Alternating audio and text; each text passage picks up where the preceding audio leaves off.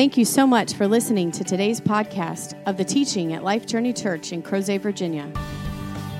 We believe that the gospel really is good news, that the blood of Jesus worked, and that Jesus meant it when he said, It is finished. In Christ, we are dead to sin and alive to God, forgiven and free, clean and close, holy and beloved, blessed and made new.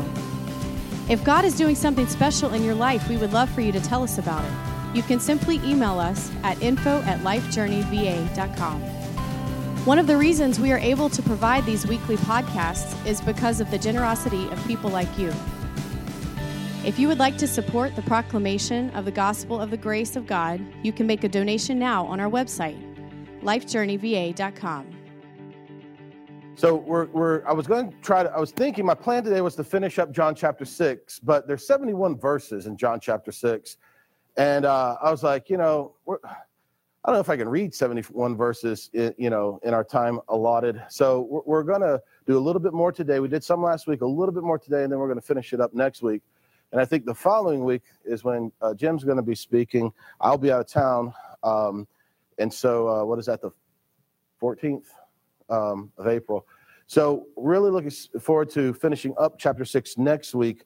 So, we're not going to get to all of it today. It'll be kind of a cliffhanger. But before we get into chapter six, I want you to give me your thoughts. Use some words, some adjectives uh, of if you knew a guy who showed up to town, he had maybe one or two guys with him, at most 12, and he uh, started, you know, meeting in different places, getting to know people, etc. And after a period of time, not a long period of time, there were at least five thousand men following around with them, and plus wives. Remember, we talked about that last week, and the kids. You know, so maybe as many as 22, 30,000 people following this guy on any given Sunday. What would be some characteristics of this that you would say, like an adjective, like this guy is, you know, uh, going from hardly anything to having 30, potentially as many as 30,000 followers, church members, attenders on a regular basis on a Sunday morning. This guy is charismatic, charismatic, mega church leader, mega church leader, famous, all right, influential, all right, cult, cult, possibly. Um, what are the thoughts? you laugh, but it was funny. I thought it was funny too.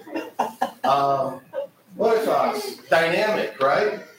Uh, obviously, he's knows how to take you know proverbial one dollar and turn it into two. You know, he's an entrepreneurial sort of forward thinker who would follow a loser sort of a deal, right? So, generally speaking, positive, except for maybe you know the, the oh, not Bob Jones, is the Jones the, yeah. the, the Jim, Jim Jones. Jones. the Jim Jones people, right? Uh, except for that scenario. Um, let me flip the table a little bit. What if you found a guy who showed who came to town and he had maybe as many as thirty thousand people following him on any given Sunday, and in the course of I don't know one chapter, a week, if that, he goes from having thirty thousand people hanging on every word that he speaks to at most twelve people and one of those 12s he calls the devil. What would you think about that guy who has a huge fall? He walks in first day on the job, he's got 30,000 people, and then in a week's period of time, he's got a 12, and one of them he calls the devil. What would you call that guy? That guy? All right. Does that give you the same warm, fuzzy feelings? Loser, okay. You, you, are not thinking of, man, let me read his biography. You're not thinking, hey, let, us find his Twitter and follow him. Going from 30,000 down, dwindling his church down to strange. 11, yeah, plus a devil. Strange. Well, you already know where we're going, I'm sure. But in this John chapter 6, it really forces us to reevaluate how we see leadership how we see leaders. Because Jesus, he does show up in Capernaum, in, in, in Galilee, with about 12 folk coming. We just came up from a festival. So there's 12, maybe more following, but at least the 12 disciples. And in a period of short period of time, there's the 5,000 men that he just fed last week. We talked about that, plus wives, children, could be 30,000 people total. And at the end of the chapter, we're going to read it next week, but this is the chapter going from about 30,000 ish people, at least 5,000, but you got to add the wives and kids. At the end of the chapter, we're going to read this next week. The end of the chapter, Jesus says to his 12 disciples, He says, Are you going to desert me also? For all the others had left him.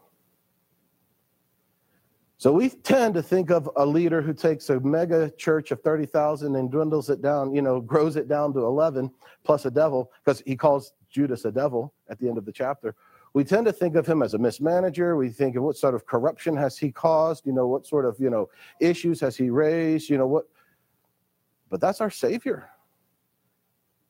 Why did that happen?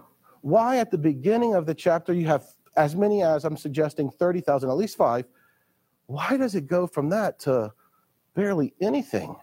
I mean, you can barely get a football team on the field with the 11 plus the devil. That's the referee always.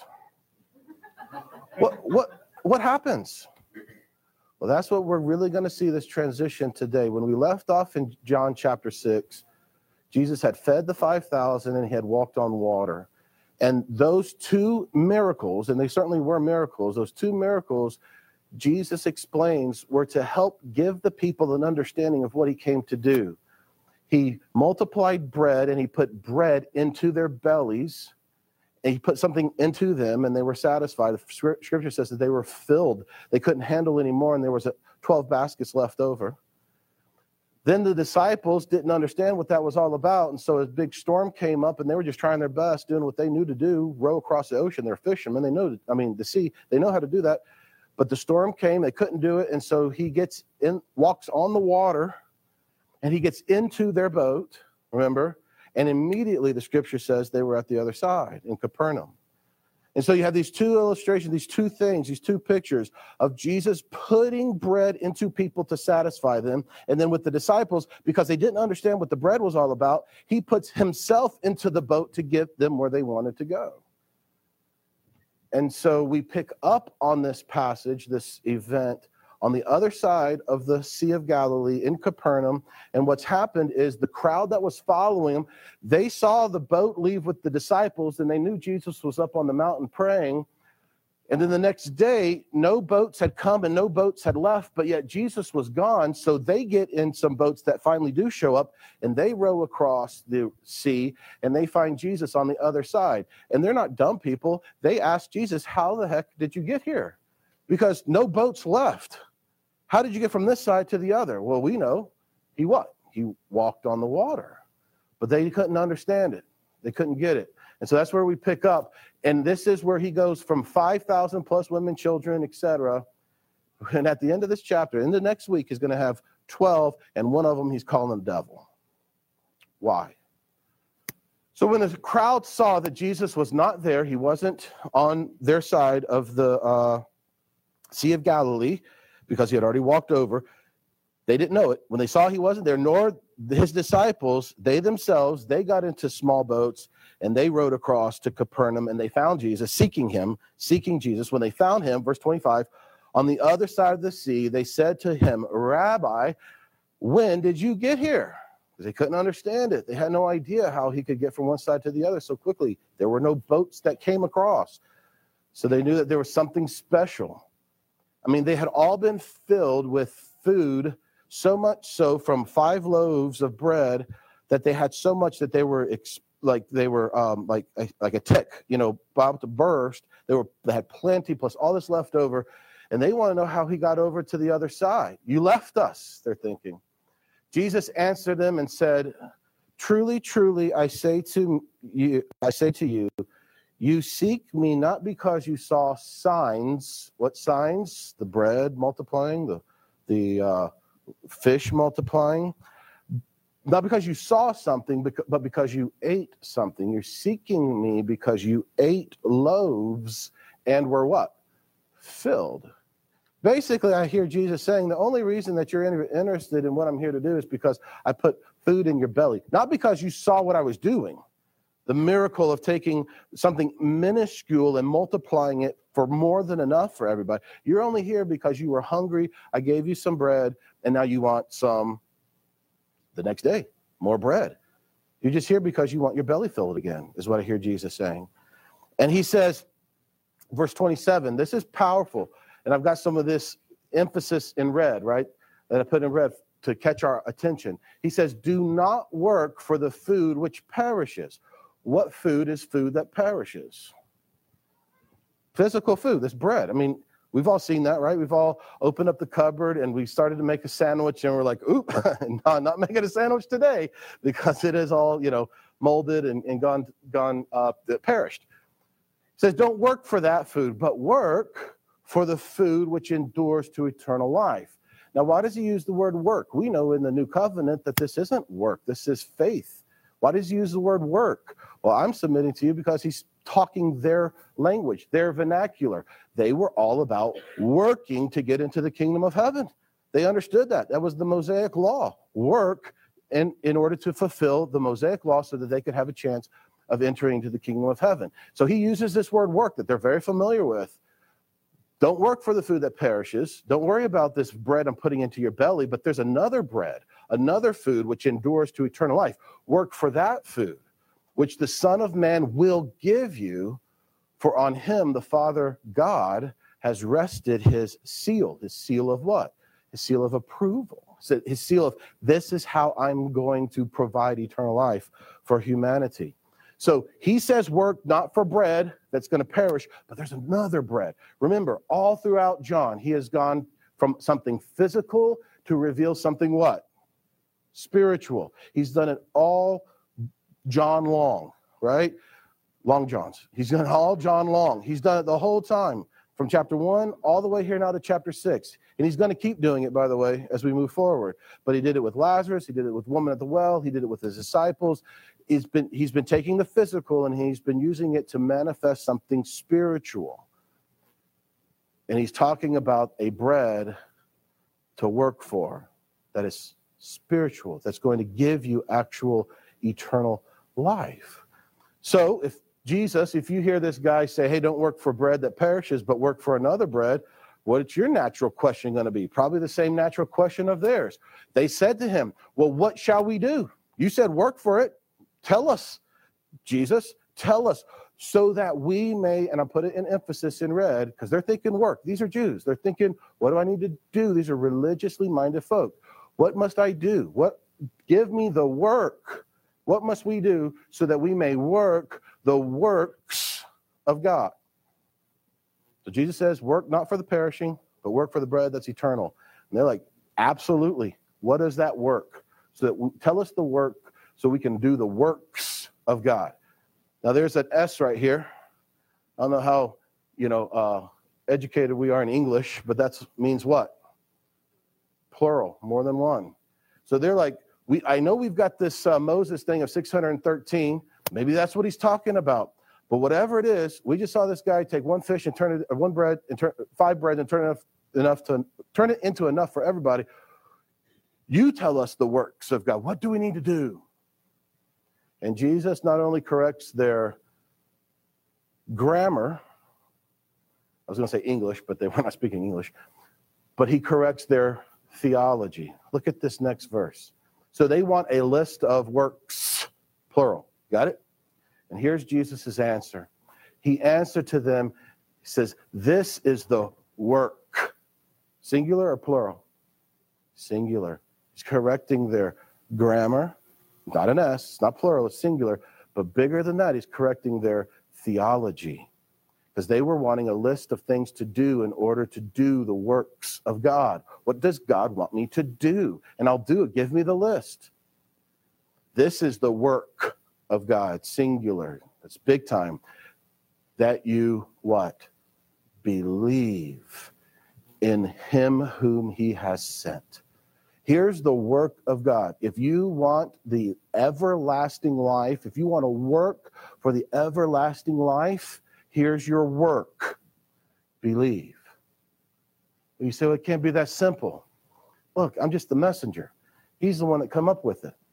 You believe in him whom God sent. Well, who is it that God sent? Well, we know that that's Jesus. They're not convinced of that. So we're going to go into a little bit of a conversation here of Jesus basically saying, I am that one. And if you want to do the work, singular, of God to have this eternal life, then you are going to have to re- realize that you are going to believe in me and what I've done, who I am, and what I've, eh, for them, about to do, for us, has done already in the past to provide this life for you. So they say to him, because see, they, they're they're in this weird sort of in between land. They've seen him do some amazing things. They know he's special, like Nicodemus. We know you're of God, for no one could do this stuff. But at the same time, they're so ingrained in their thinking of doing in order to be. And now this guy says, just believe. And so they're kind of pressing him on how who are you to say this? What, what do you mean? Give us a sign. What then do you do for a sign? They want a sign. This is the second or third time this idea of sign has come up in John. Jesus said in John 4, he says that the, the Jews are looking for signs, whereas the Samaritans, they just simply what? Believed. The woman at the well, she just believed. But the others were looking for signs of miracles. So they said, Give us a sign. Now I'm scratching my head on this, Jim, because what just happened earlier in the chapter? A sign. Yeah bread, five loaves was enough to feed everybody. So I'm scratching my head like, is that not enough? I mean, I'm telling you what, Brandon, if you came up here and you did that right here, I'd be like, all right, that's a good sign. I wouldn't be like, hey, give me another sign.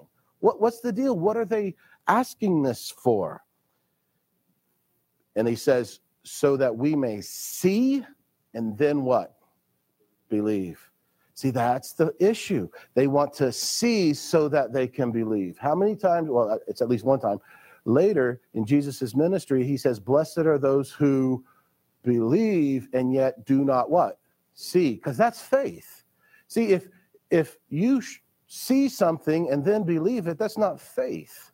That's just natural, like normal. Like, of course, I saw that car drive across the bridge, so I'm okay with driving my car across the bridge. That's not really faith. But if I built a bridge crossing the Mississippi River and I said, "All right, Jay, you drive you be the first to drive your car across it." That's some faith right there. You're exercising faith in my ability to build some bridge that I have no expertise in doing. That'd be it'd be stupid, really what it would be. But it'd be faith. Right? Yeah. Thank you. And so seeing something and then believing that something isn't faith. So, but that's how they wanted this to work. Give us some more signs. What work do you perform? Again, I'm scratching my head. They've were they not alive yesterday on the other side? I mean, they just rowed their boats across from having been fed yesterday. And so immediately Jesus pivots. And whenever I use the word pivot, I don't know if there's any friends, uh, fans in the crowd, but I just always think of Ross. But so I'll try not to think of Ross, but they immediately pivot to their forefathers. They, they want to talk about their heritage, the, the, the, the people, the Jews here. They want to talk about how their fathers were eating the manna in the wilderness, and that was the sign for them being so special. Here, here's, I'll get to the next verse, verse 31. I'll read it, but here's what we got to see. They based off of things that God did, signs that God did, the nation of Israel was very, understandably, very uh, proud in who they were. They were the chosen people of God. They were the ones that had the Passover, that God rescued them out of the hand of Egypt. They were the ones, we're getting to the wilderness here, who God fed for years, 40 years, with manna from heaven. We'll talk about what that means in a second. There were countless signs over and over in the Old Testament to demonstrate the power of God and his selection of these people as his people. And so it's like they we've got our signs, and they're going to start talking about their signs, the manna, which we'll talk about in a second. And there's so they're like, we know who we are. Who are you? Who are you to say that there's another bread, a better bread? You see this? So it's a us versus you sort of hostility going on here. And so he said they, they say to Jesus, Our fathers, you get you pick up on that? Our fathers ate the manna in the wilderness, as, as it is written, he gave them bread to eat out of heaven. To eat. I put gave in bold red because, again, I hate to bore you with English class. Present tense, future tense, past tense, what is that? Past tense, right? So they're talking about something that happened a long time ago in the wilderness. So what's this manna thing? Really, really quickly. When the nation of Israel came out of Egypt, they had nothing. I mean, they were slaves in Egypt. And so they came out, they had very little bit. In fact, all the gold that they had, remember, they melted down, they turned it into a calf. So they were even goldless after a while. And so uh, they had no food. They were in the wilderness, in the desert. And so, in, as a measure, as a sign, but a measure of God's protection of them, every single night from heaven, this bread would descend like dew, the scripture says, upon the grass. And in the morning, there would be bread, manna on the ground that they would pick up and they would eat. It would be their food. The scripture, I think, talks about it tasting like honey wafer or something. It's very sweet to the taste, very enjoyable. And so they would ingest it and they would put it down into them, they would eat it. Manna is an awesome word in Hebrew, which is the language that they spoke in the Old Testament, that literally means, What is it? because they woke up one morning and they were like, What is it? So if we were all Hebrews and we were like, you know, hey, look at this, we would, and you didn't know what it was, you would say manna, in essence. What is it? I don't know what it is. Where did it come from? I don't know, but it's here. And so we're going to eat it. And they ate it every single morning. And in fact, I think on Friday, twice came, so they didn't have to pick any on Saturday on the Sabbath. But here's the point God provided for them every single day bread from heaven. And that was their it starts with an S and ends with an ein. Sign. It was their sign that we are select, we are important, we are prized people. We are Israel. So that's where they jump to. They immediately pivot to the fact that, hey, we know who we are. We've got this sign. He gave our father's manna, bread from heaven. You think you're so special because you changed five loaves of bread into enough for all of us to eat, plus some. I mean, that is pretty cool. But check this we got one up on you, Jesus. Our fathers had enough for 40 years. See this? See this conversation? Now look at this next verse 32. Then Jesus said to them, I love it. They said, He, what? Past tense, gave. Here's what Jesus says. See, Jesus knows the end from the beginning and the beginning from the end. Here's what Jesus says truly, truly. In other words, listen up because I'm about to fill in some blanks here for you. I say to you, it is not Moses who has given you this bread out of heaven. It wasn't Moses who provided that for you in the wilderness, but my Father. Look at this. Here's a pivot back. They were trying to pivot away. He's pivoting back, who gives you true bread out of heaven. Now, this gives past tense, present tense, future tense, what? Present tense. So Jesus isn't talking about wafers, honey tasting wafers that fell from heaven. He's now talking about hundreds of years prior. He's talking about something right now. He says, the true bread out of heaven. In other words, he's saying to them, Yeah, I know that that was a pretty awesome sign because I was there. And it wasn't Moses who made that happen for you. Moses was cool, but it wasn't from Moses that made that happen. And right now, the same God who provided that for your fathers years ago as a sign to provide you with something that you didn't work for, it was just there. Today, right now, that same Father is the one who gives right now the true bread out of heaven. And I'm sure they're scratching their head like, wait a second, that bread we ate yesterday wasn't out of heaven, it was out of your hand. What are you talking about? You see, hopefully you're picking up on this already. Jesus is going to nail it for us. Before we get there, who is Jesus talking about? Himself. It's exactly right. He is the sign. They want a sign. They want a sign that's better than their sign. And he's like, Here am I. Well, he actually says it very plainly. For, uh, for sorry, uh, uh, for the bread of God, this is Jesus continuing. He's explaining. Remember, F O R, that always helps us understand the previous word uh, uh, sentence. For the bread of God is that which comes down out of heaven and gives life to the world. All right. See the parallelisms between what happened with Moses and the Egyptian uh, Israelites in the wilderness? Bread from heaven came down, manna, to give life to those people for 40 years. And it was great. They didn't work for it. It was fantastic. Plus quail, I think there was quail involved. And Jesus is saying now there is bread. This bread from heaven is what comes down from heaven. And he's no longer talking about what happened hundreds of years prior as a sign, as a foreshadow of him. He's now talking about him. There's a new bread that comes out of the real bread. True is another word, aletheia in the Greek. It just simply means the reality. That manna that you're so proud of was a mere shadow, a mere sign, a mere foreshadowing. But the true bread is something that now has come out of heaven to give life to the whole world. The whole world, not just those Israelites walking around in the desert, but the whole world. Now, the Egyptians, uh, Israelites, I'll get my people groups correct. They're, they're, I'm convinced, still thinking he's talking about physical bread. I'm convinced of it because that's what he gave them yesterday. That's what they're talking about with the what? From their forefathers, the manna. They're talking about physical stuff. They haven't pivoted to, to him.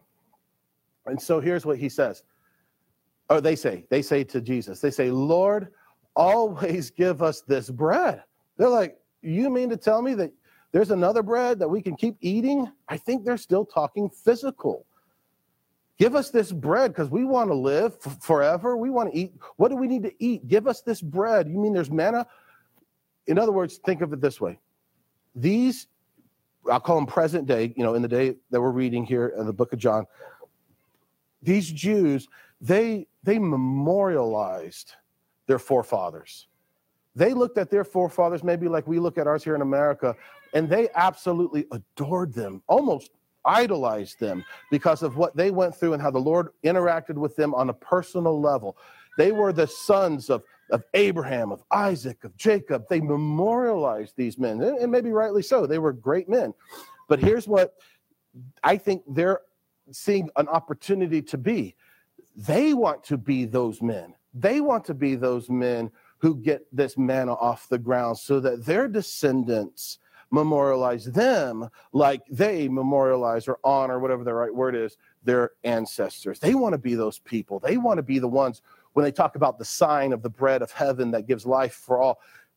Hey, people could talk about us in this case. I just don't think, I could be wrong, but I just don't think they're talking, they're thinking about physical, uh, spiritual bread. I don't think they're talking about Jesus. I think they're talking about yeast and dough and, you know, the, re- the actual physical bread. And so Jesus drops the reality bomb on them. Look at this. Jesus says to them, Guys, I am the bread. I am the bread of life. He who comes to me will not hunger, and he who believes in me will never thirst. I think Jesus is saying that arguably the greatest sign of Israel's past, the manna from heaven, arguably the greatest sign was all pointing to him. This guy, Jesus, on this scene in John chapter 6, he's either a megalomaniac or he is God in the flesh. He is literally saying that everything that you honor and, and adore, even idolize in your past, is, is really about me. That's a bold statement. It's hard for us as Gentiles to kind of pick up on that. But if your whole culture was set on idol, I, I don't say idolizing like necessarily a bad way, but just memorializing and and and honoring and respecting this these signs that happened in the wilderness. And then this guy shows up and says, "Hey, all of that that this culture really centers itself around and prides itself on, all that's really about me. I am that bread of life." that'd be challenging to swallow if we were honest. Now, for us, we're like, rock on, he is the bread of life. But for them, I mean, again, let's put ourselves in their shoes. As they used to say, them some fighting words. And fighting they did. So let's keep reading. Either megalomaniac or God in the flesh. Oh, and I am. I, I highlighted that because remember what God said to um, Moses, the burning bush? He said, Who is it, shall I say, that sent me? And his answer was, I am who I am. And if you take that Hebrew statement, I am that I am, and turn it into the Greek, it's the very same phrase, ego eimi in the Greek, I am. And so just by him saying I am, it's flashing declaration to these Jews that he is saying that he is not only the bread of heaven, but he's the God of heaven. So he says, But I say to you, I'm the bread, and if you believe me, you'll have eternal life. But I say to you that you have seen me and yet do not believe. Why does he say, See me? They're looking for a sign. And Jesus is saying, I am that sign.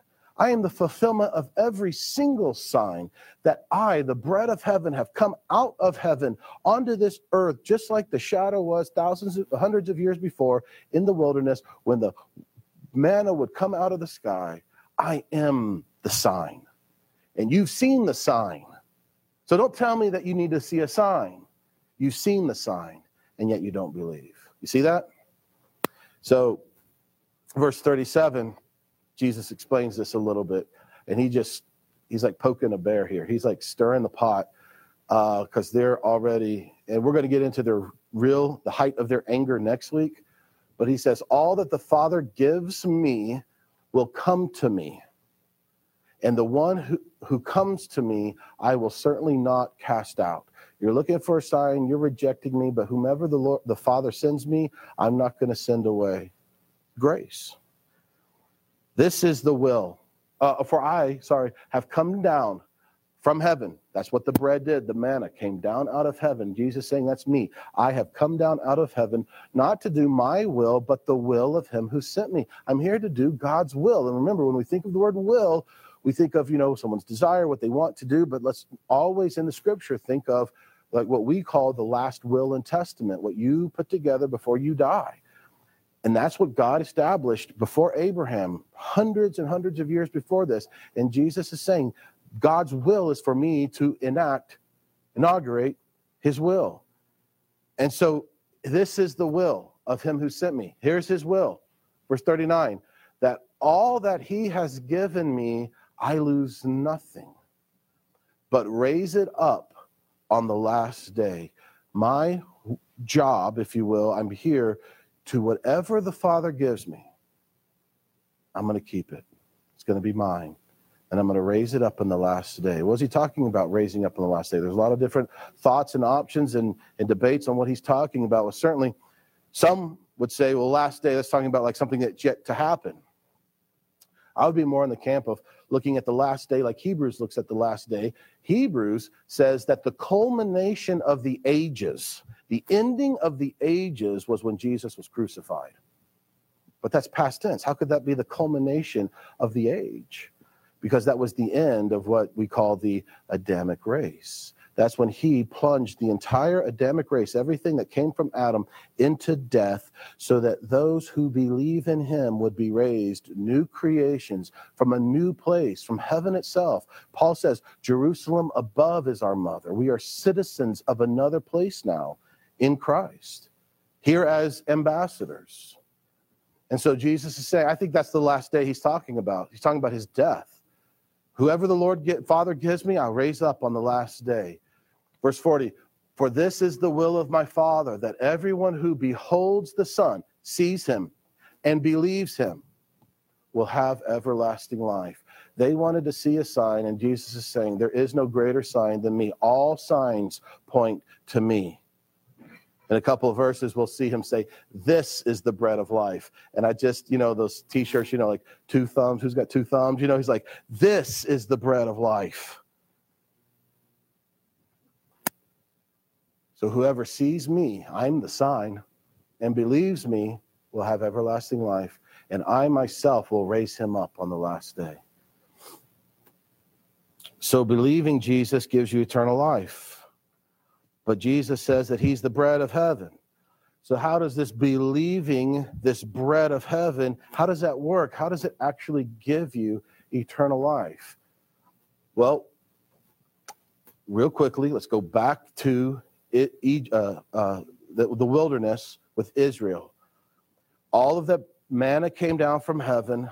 The morning you woke up, you saw the sign, but what did those people have to do in order to derive life from that sign? What did they have to do? They had to eat it. They had to eat it. That was their work. Here's the work, Israel eat the manna. And so there had to be an, a, receiving of that bread into them in order for that bread. It would have just, in fact, wasn't it true that if the bread was left a certain time, it would go bad and they couldn't use it the next day? It was the bread for that day. So they couldn't just store it up except for on Friday, so they couldn't so they didn't have to do it on Saturday as well. But I am the bread of heaven. Oh, so uh skip the verse, didn't I? Uh so so how does this bread that's eternal life that Jesus is talking about how does it get in? Well, just as the Israelites from years ago had to actually eat it to get in, Jesus is going to draw the exact parallelism that this bread of heaven has to get in. It's not enough that you just see it, but you have to believe it so that it comes in. It being Him coming in you, just like your fathers in Israel, in Egypt, uh, in, in, this, in the wilderness. The bread had to come in them so you now, seeing the sign, this bread, me, has to come in you. This life has to come in you. So, verse 41 Therefore, the Jews were grumbling about him. Why? Because he said, I am the bread that comes out of heaven. I'm telling you, these are fighting words. You are not the bread that our forefathers ate. How dare you say that, you megalomaniac? You think all this is about you? you egotistical dimwit. What are you thinking? You're the bread of, that came out of heaven. They were saying, Is this not Jesus, the son of Joseph? There's the first mistake. They thought that Joseph was his father. See, they're looking at the flesh. You see, if you don't believe, if somebody doesn't believe, struggles to believe that Jesus is virgin born, born not of man, I just don't know if the gospel is being believed. Because if he is born of a man, then they know where he comes from. But the sign of the Messiah, we'll get into in a second, is that they didn't know where he came from. Just like the what that fell from the heavens? Manna. What is it? Jesus is the fulfillment. What is it? How did this guy get here? He is the manna, the bread of heaven. How did it get here? But they're saying, no, no, no. We know your genealogy. We know your daddy. It's Joseph, mistake number one, whose father and mother we know. How does he say that I have come down out of heaven? Jesus answered them. He said, Hey, look, don't grumble among yourselves. No one can come to me unless the Father who sent me draws him. And I will raise him up on the last day. Didn't he already say this? He did. He's saying it over and over because it's what they can't understand. And he's he's revealing to them their lack of understanding of what this whole manna and the signs really it really are. No one can do this. And I will raise him up on the last day. Verse 45 It is written in the prophets, they shall all be taught of God. Everyone who has heard and learned from the Father comes to me. Now, look, again, we cannot appreciate just how incite, inciting these words are. He is saying, if you really knew the Father, then you would come to me. Well, who's the last person they're going to come to? Jesus, because they don't understand him. They don't get it. Their whole system is about doing the works. Give us the works so that we can do works in order to get into this eternal life thing. This whole thing of Jesus, God coming as a man, was just totally missed by them. And Jesus is just driving it clear. If you really listened and learned from God and learned of God, you would come to me because I, because I am of him. I am the bread of eternal life. Whew, man, that is fighting. 46, not that anyone has seen the Father, which they would agree with, But here again, I mean, it's just like punch after punch after punch. I'm the bread, I'm the sign that you pride yourself on. That's all about me. If you really believe God, you would come to me. Punch number two. And here's another punch. he says, No one has seen the Father except for me. I mean, can you see this? Like, you haven't even seen him, but I have. Who the heck are you, Jesus, son of Joseph, to say these things? No one has seen the Father except the one who is from God. He has seen the Father. And so he's saying that the one who came from the Father, he himself has seen the Father. You haven't. And so Jesus is basically saying, You Israelites, you guys have prided yourself on thinking you know all this stuff about God because you have the Mosaic law. Jesus is saying, if you really understood, he said this last week or two weeks ago when uh, uh, Derek was speaking. If you really believed Moses and his law, then you would believe me. You would come to me. But because you don't believe Moses, you don't believe me. And so he is saying this basic same thing again. If you you think you know the Father, look, I have no, I not only know him, I have seen him, I have been sent from him, and you rejecting me is you rejecting the Father.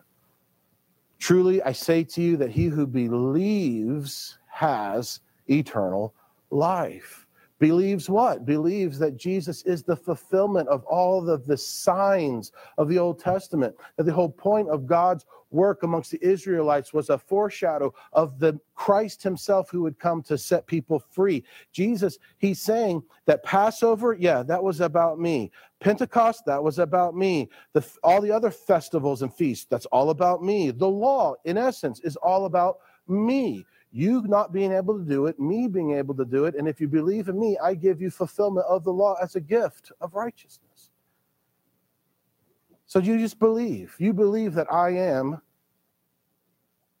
and you will have this eternal life. But how? How does this life that he calls the bread that has come down from heaven, how does it get into them? He says, You believe, but there's something that happens. And here's where he begins to explain it, but he explains it to people whose minds are set on the physical and they can't understand the spiritual, and so they just reject them. They don't see the spiritual reality. They can only wrap their minds around the physical reality, and so they reject it. He says plainly, I am the bread of life. Your fathers ate. Here's our emphasis ate you, how did your fathers get life from the bread? They ate, they ingested it, they received it into themselves, the manna in the wilderness, and yet they what? They died. So that manna wasn't even eternal, it was for the day.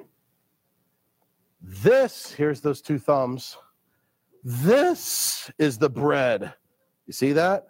This is the bread which comes down out of heaven so that one may eat of it. Whoa, that's weird. May eat of it and not die. So your forefathers ate manna that my father sent and you died. Now you have the chance to actually be a part of what that was all a foreshadow of. That if you eat this bread, you will not die. Verse 51 I am the living bread that came out of heaven. If anyone eats of this bread. So he's, he's speaking their language they ate the bread and they well they lived for a day but but they died eventually but now the real the real bread is here. I myself you eat of me this bread and you will live forever. And the bread also which i give for the life of the world is my flesh? Flesh? Wait a minute, Jesus. So, just as their forefathers had to eat manna in the wilderness to receive its life for that day, that is to say, they had to get the bread into them to receive the help and the nutrition of the bread. Now, Jesus is saying that we must get Him inside of us in order for Him to bring us life. But the physical and the spiritual are being conflated and confused. Verse 52, just a few more verses here. Then the Jews they began to argue with one another, and they're thinking physical. How can this man give us his flesh to eat? You see, they're thinking physical. And if that's what Jesus was talking about, I'd be like, with them, I'm out. I'm not like Jeffrey Dahmering this guy. Like, this is not going to happen. So they're confused. How is he going to give us their, his flesh? He he just saw they just saw Jesus multiply the bread and the and the fishes, fishes, fish, and I'm sure they're like thinking, is he going to do that with his own body? We got to take a chunk of his body and eat it. What what is happening? So Jesus doesn't explain what he's saying. He doubles down on what he's saying. Why? Because his time had not yet come. You see, if he reveals it all in super simple terms before the cross, then what's the point of the cross? See, he is he is taking them to the point of which uh, it's a confusion, it's a lack of understanding, but all pointing to him being the greater sign, the greater reality than anything their forefathers had, and it's blowing their minds. They can't compute. And so he just doubles down. He says, So he said to them, right? So means because of what just happened. So they're like, Flesh, eat his flesh. So Jesus, knowing what they're confused about, he doubles down. He says, Truly, truly, I say to you, unless you eat the flesh of the Son of Man and unless you drink his blood, you have no life in yourself. Now, again, they're just probably losing their bread they ate the previous day, thinking, We've got to eat this guy and drink this guy? What is this? He who eats my flesh. So he gets personal. He, he is saying, he said here, the Son of Man, which is a reference that Ezekiel makes to the Messiah. And then the very next verse, he says, unless you eat my flesh. So he is saying very plainly, he is the Son of Man. He is the Messiah. Unless you eat, he who eats my flesh and drinks my blood has eternal life, and I will raise him up on this last day. Do you think that the people were like, "Hey, sure, is this you know how do we do this? Let's let's get this uh, underway"? No. He has one more sentence or two here. He says, "For my flesh is true food, and my blood is true drink." I hear Jesus saying that you know how all of this from the beginning has existed food, drink, we're hungry three times a day, we eat three times a day, and there's food that we put in and we chew it and we eat it and we swallow drink. You know that system? You know that how how i created that back in the garden with man animals everything? You know that whole system of you know eating that we're kind of familiar with? I hear jesus saying that that whole system exists to show you me jesus is saying. That i and my bread my life which is who he's talking about myself i must get in you that's what he's getting at. I must get in you, uh, which we just saw in the, oh, there it is. He who eats my flesh and drinks my blood abides in me, and I in him. Now, we know that Jesus is not talking physical flesh and physical blood. How do we know that? Fortunately, we have the rest of the apostles and their teaching and how they explain these things post the cross and the resurrection. But they didn't have that. They were their minds were set on the physical and what they needed to do to do the works of God. And Jesus is saying, Here's the work of God, believe. And how do you believe? You believe by eating me. Come again? We have to what you? Oh, yeah, and drink my blood. And so the Jews who were hearing this, they couldn't handle it. Jesus says, As the Father the living Father sent me, and as I live because of the living Father, he who eats me, he also will live because of me. So the Father is alive. I'm alive because of the Father. And if you eat me, you receive me into yourself, you will live because of the Father. This is the bread which came down out of heaven. He's explaining it. That whole bread in the wilderness, it was all foreshadowing this is the reality of it. Not as the fathers ate and died. That was a shadow to tell you something bigger was coming. He who eats this bread, again, I see him two thumbs pointing to himself, will live forever. Now, how do you think this goes over with the Jews? Any thoughts? Not well? They definitely think this guy's crazy because he's saying if you want to go to heaven, in essence, then, you know, uh, meet me at, you know, 7 Eleven, Piggly Wiggly, and I'll, you know, buy some of my flesh and drink some of my blood, and you're in. This is wild. This is crazy. This makes no sense.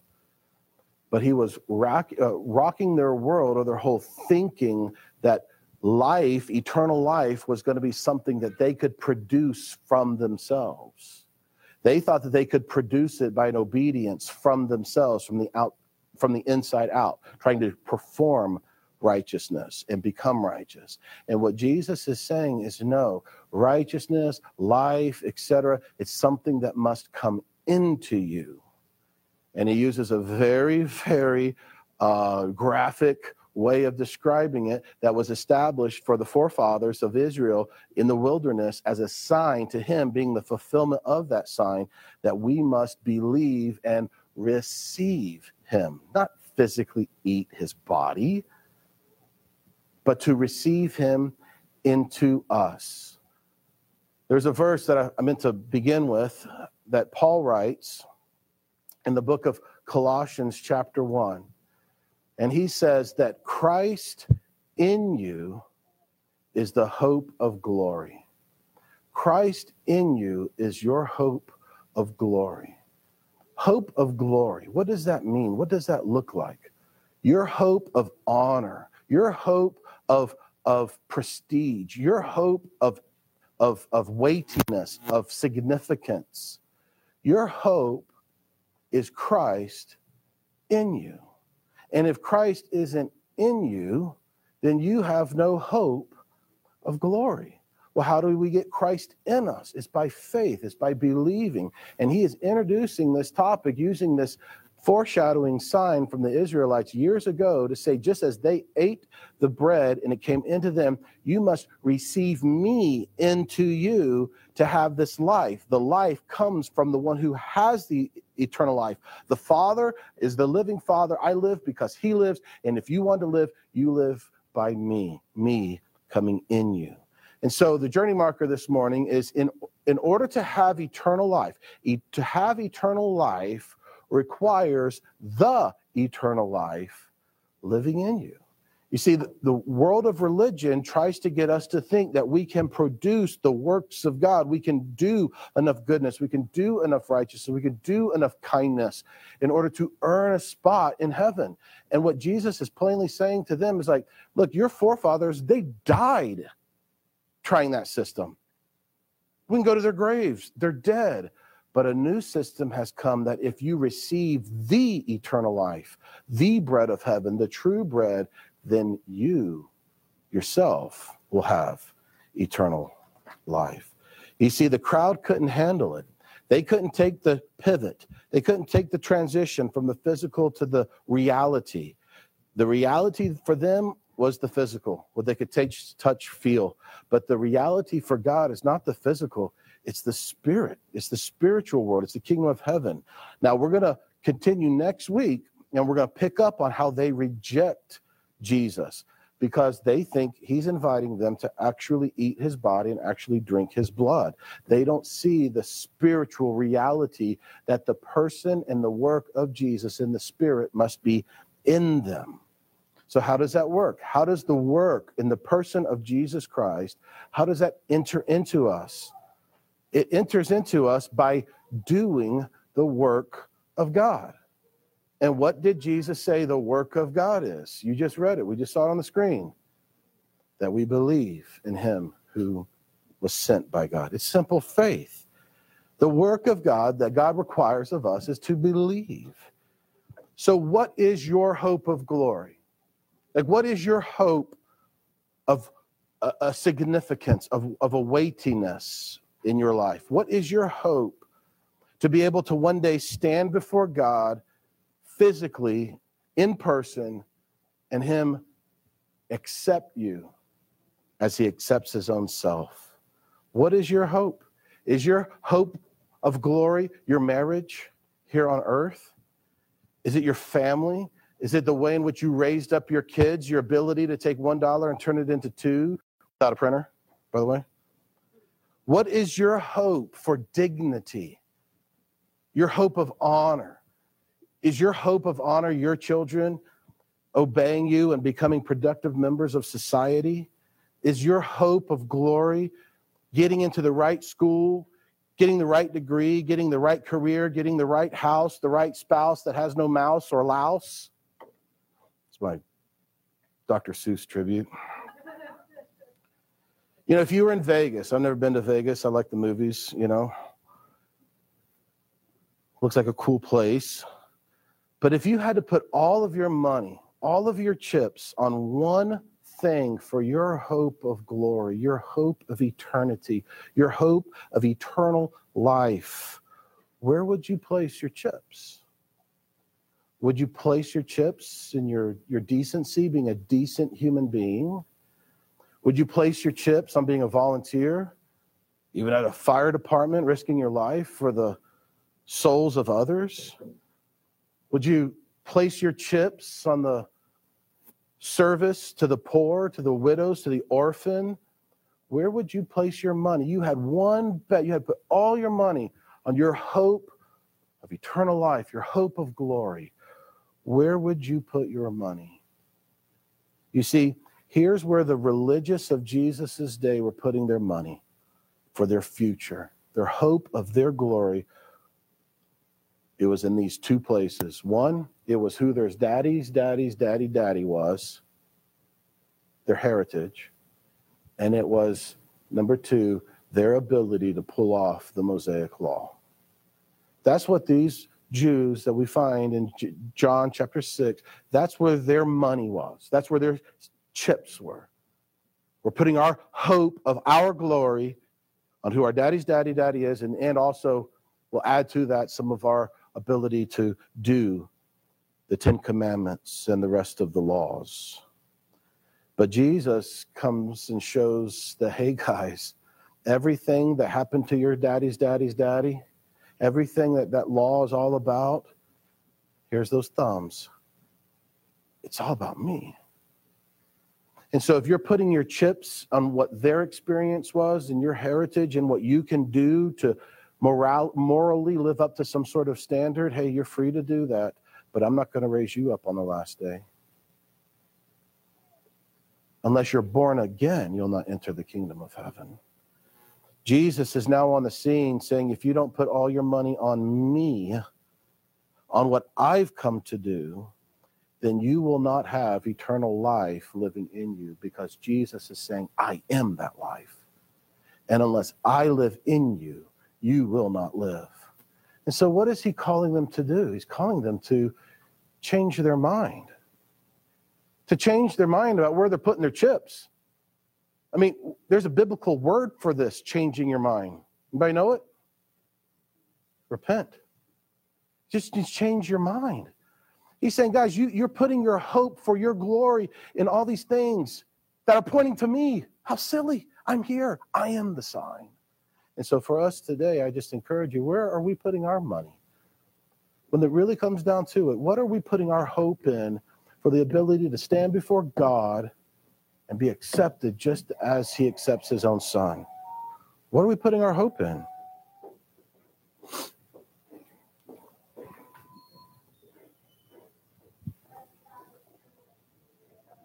What are we where do we place our hope of glory? Where do we place our hope, our honor, of honor, of dignity, of significance? If we place our hope in anything other than Jesus being in us, then we are sadly mistaken. But what about Jesus plus? We got some Jesus chips, but Jesus plus our ability to perform a certain way, to behave a certain way. Our hope is in our Jesus plus our ability to do the Ten Commandments or anything else. You know what Paul says in Romans chapter 7? And we've taught it many times here. In Romans chapter 7, Paul basically says, guys, you can do that. You can go back and forth to the law and to Jesus. I mean, you can do that, sure. But here's basically what he says he says, flirting with Moses and the Ten Commandments and that whole system of doing in order to be, flirting with Moses is cheating on Jesus. So, do you want to be a spiritual adulterer? No? Then we place all of our chips on the one who is life. Is the law life? Is a system of behavior management life? No. It's Jesus. And I'm telling you guys, don't you don't have to believe me, but I hope that you consider this that Jesus really is enough to lead you into godliness, godly behavior. He is enough. It's what the apostles taught. Peter teaches in Second Peter chapter 1 that because we have this eternal life, Christ Himself, the bread of heaven, because we have Him living in us, we already have everything we need to live godly lives. We don't need plus other things. Jesus is enough. The apostles taught it, Jesus is teaching it. It's been lost through thousands of years of church history.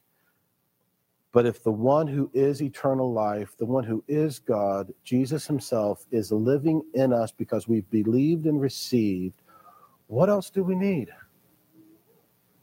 What else do we need? How many times did the Galatians, the people in Galatia, how many times did they successfully read through the Bible each year? Many times, Jim? None.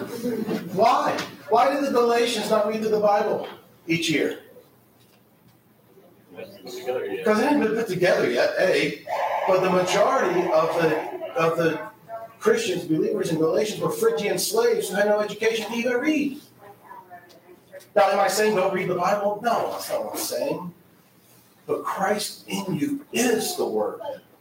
And if we forget that, then we become we become nothing more than Bible idolaters, worshiping a book rather than realizing the man, the God man who now lives in us. He is enough. And the scripture all points to him. So let's read the scripture. Let's teach out the scriptures week in and week out. But it's all about him living in us. That's all I have for this morning. We're going to wrap up chapter 6 next week, uh, where they kind of re- respond to Jesus and basically call him a fool for uh, saying that we got to eat, and they all leave him. They all leave him. So this guy who had thousands following him at the end of the chapter has twelve, and one of them is he, Jesus calls the devil. Not your church growth strategy, if you had one, right? Case study, I guess is the word. So before we take off, uh, any thoughts or questions or comments or but what abouts or um, whatever's in, in what we've seen here in John chapter 6.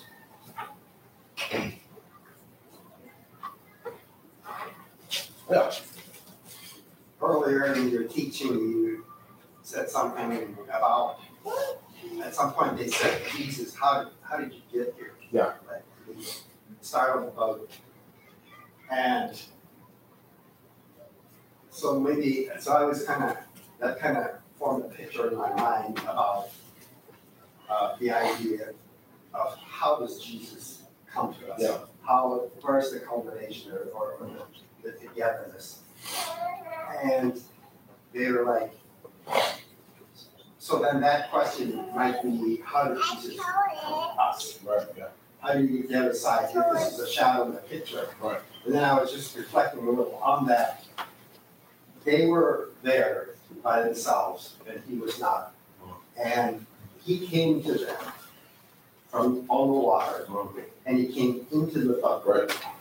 And then we learned that by seeing and believing. Mhm. And once he was there, he was in the boat, they saw him. And I, his, his very presence, how could you deny that he was present when he was in them? Yeah. And then immediately, the work they were doing was finished. Yeah. Because they were then on the other side. Yeah. And it is, it is a picture of. I earlier in my Christian life we tell people how I came to be a believer, and it, it was a lot more extensive than it is now of what I did. Uh, and and it's kind of heart searching for me to, to reflect on that. Uh, all inclusive, the work of God is Jesus entered in. Um, I don't know that it necessarily says they were falcon. Yeah. But I did. I was they over saw, Yeah. they, and then he So- was present with them, they saw something and they acknowledged. Yeah. It said they received him into the boat. Yeah.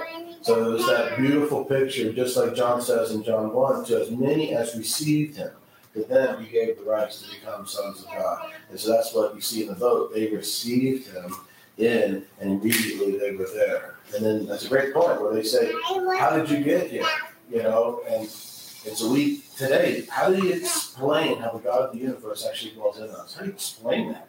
And we, it's not really something to explain. We can we can outline it some and we can talk some theology, but ultimately at the end of the day, it's man, what is it? How does this work? How did he get in here? What is this love?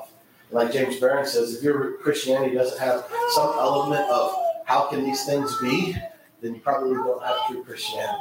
And uh, it's like, how can this be? How can he love us this way? How can he, you know, uh, dwell in me, the spirit, in the flesh, in the body? How, how does this? How does this work? And I, I think it's intriguing, and we can discuss these things. But at the end of the day, I think it's a. Uh, I don't need to know how, but I gladly receive it like a child. My kid doesn't know how the car works, but they love getting in it and taking a ride. I don't even really know how it works either, but I'm just saying, I, they just enjoy it. He's there. Awesome. Any thoughts? Yeah, Mom. Yeah. I don't think that they were putting their chips on, you they really thought they were gonna end up with glory. I think they were power seekers and, and they were just like people before we received Christ are dead. So, um, I just think they were huge power players Sure. how they can rise through the ranks and dominate people. Yeah. Basically. Yeah. Look at me versus look at him. Yeah. Yeah. Yeah. Yeah. They, they really, I don't really believe that they cared about believing in God or having life with Him. That they were building their own little kingdom on earth, and Yeah, well, they certainly were physically minded for sure. Yeah. And the king, that, that David's kingdom would rush, uh, would be reestablished on earth for sure, uh, without. I find it interesting how Jesus really drives this conversation because he says, you know, they come to him and he basically says, "Oh, you just came for the food," which you know, part of me goes, "Yeah, he fed them yesterday, but you know, they're all following before that because of the miracles, and the other things, and at the very end of the last day, they're about to come and make him Messiah because they're looking for that physical Right. Messiah. So I guess it, to me, it's really Jesus, you know, turning the conversation onto that. Yeah. And maybe it was even teaching them a hard truth and diffusing that situation even more from the day before because they all left him at the end of that. Right, yeah. Yeah, it's the, it's, yeah, it's using the physical to manifest the spiritual. And, uh, and for some, I think it connected, you know, like Nicodemus, you know, I think he's really picked up on it. But many others, you know, who do you think you are? You know, our fathers were the ones, you know. Well, like, I mean, like we were seeing in chapter five, whether they're the Pharisees or just the Jews in general, they're all about lifting each other up off of their own actions, off of their own glory instead of looking for the glory of God. Yeah, Yeah. Yeah, for sure. It was definitely a paradigm shattering time for, for the people, which is why they rejected it, you know? And I'm just, I just don't want to remove ourselves too much our thinking, our tree of the knowledge of good and evil thinking from from the, the, the picture because we tend to think that same same way that if we would do the works of God, then we would have a better spot, a better place, a better you know uh, position, etc. And I hear Jesus saying that's that's that's how you, you think in the flesh, but there's another reality in the spirit, and it's called life. And whether you have it or not, is all that matters. Do you have life? And if you don't have it, here's how you get it. It's not by wafers in the desert. It's about me receiving me into yourself. And I bring with me life. And that's your hood of glory. Not your forefathers who ate wafers. That was pointing to me, what I've come to do. Awesome. Cool. Yeah. I just, I see, you know, Jesus speaking to the crowd and they're having problems with what, what he's saying. And Jesus earlier in John three had said that if you believe, you're not judged. If you don't believe, you're judged already. And this is the judgment that men love the darkness rather than the light, and they would not come to the light. Mm-hmm. So here they are, they're already judged. And their judgment is they won't come to the light because they, they will not believe. The only way you get to the light is you believe. Yeah. And it's given to you a gift. And Jesus said it in another place that, uh, you know, but they thought they had light. Moses and the law, that was their light or their revelation that they had hung their head on. And Jesus says in another place, if the light that is in you is darkness, how great is that darkness?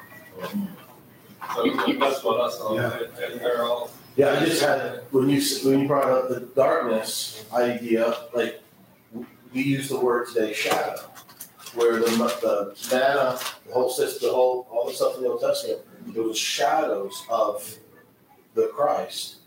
And if, if you think of a shadow, the shadow is dark. It's a darkened area uh, as a reflection uh, because of the light being blocked by the, the substance that's casting the shadow. And how cool is that? That even that we can see you love the darkness, you love the shadow, but there's something bigger than the shadow. There's a thing that's casting that shadow, and you won't come to me. You won't come to enjoy the fulfill the thing that casted that shadow, the, the manna in this case. You won't come to the reality because you just love that shadow so much.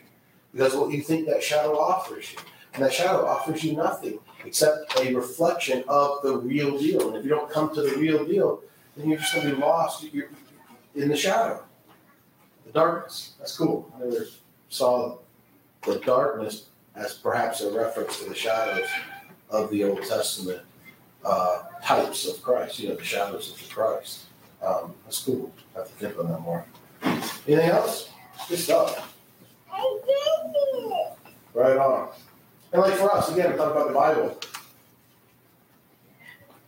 You know, the Bible is the uh, an amazing God-inspired tool to get us to to know Him, to, to, to read about Him, to get to know Him better. Absolutely. But re- logging hours in a book is not what gives us life. And and that that could be a a loving the shadow, loving the darkness concept, as opposed to coming into the light of, wow, this guy is in us. I was at a customer's house and they had taken a trip recently to Israel, and they were in the Garden of Gethsemane, and they were just so enamored of the fact that they were standing where Jesus sweat blood and was kneeling and praying and all this sort of stuff. And that's cool, don't get me wrong. If you want to pay for me to go there, I'll go. But I, I just thought the whole time, I thought the whole time, Ryan, I was like, but dear sister, he's in you. He is in you right now. We don't have to travel to some garden in the Middle East to get a feeling of Jesus was here. Because he was in the airplane in you. He was in customs in you. He was right now in this conversation in you. And that's what we forget, don't we? We forget that. That's the gospel. And it's easy to forget. I need to get more of him. And Jesus saying, You eat of me, you eat my you receive me, I am in. And I will never cast him what? Out. Remember that? So cool. So cool. But the tide turns, they don't they're not they're not like, wow, this is awesome. they have a different response. And we'll get into that next week. All right. Well, let's go ahead and stand up and we pack up our stuff, and Yolanda showed us how to do that, and uh, we'll be uh, dismissed. Let's pray. Father, we thank you for our time together today. I thank you for how much you do love us, how much you suffered. You know, we didn't get into it just for time, but I think also that receiving the flesh and the blood, I think it's also a reference to the to sacrificial work of Jesus. That it wasn't earthly domination that brought in the kingdom of heaven, it was a death of God that brought in the spirit, the kingdom of heaven. So unless we change our minds from thinking earthly domination to earthly death and escape into another kingdom, we won't be raised up in the last day. So with receiving Christ, we receive death to this world, crucifixion to this world, the ending of our life and our origin in this world, because you have brought us into a better place. Jerusalem above is our mother. It's where we are from now because of Jesus. We have so much to learn, so much to understand. But Father, may our biggest and best, if you will, goal in this thing we call the Christian life be to just get to know your love for us, to get to know you and your love for us. We thank you so much. In Jesus' name we pray. Amen. Amen. Awesome, guys. Have a great week. Thank you again for listening to today's podcast of the teaching at Life Journey Church in Crozet, Virginia. We'd love to hear from you. If God is doing something special in your life, let us know by sending an email to info at lifejourneyva.com. Feel free to pass today's teaching on to any friends and family that you'd like, but please don't change any of it or charge for it. This podcast is made available for free as a ministry of Life Journey Church. If you would like to support the proclamation of the gospel of the grace of God, you can make a donation now on our website, lifejourneyva.com. Have a great day.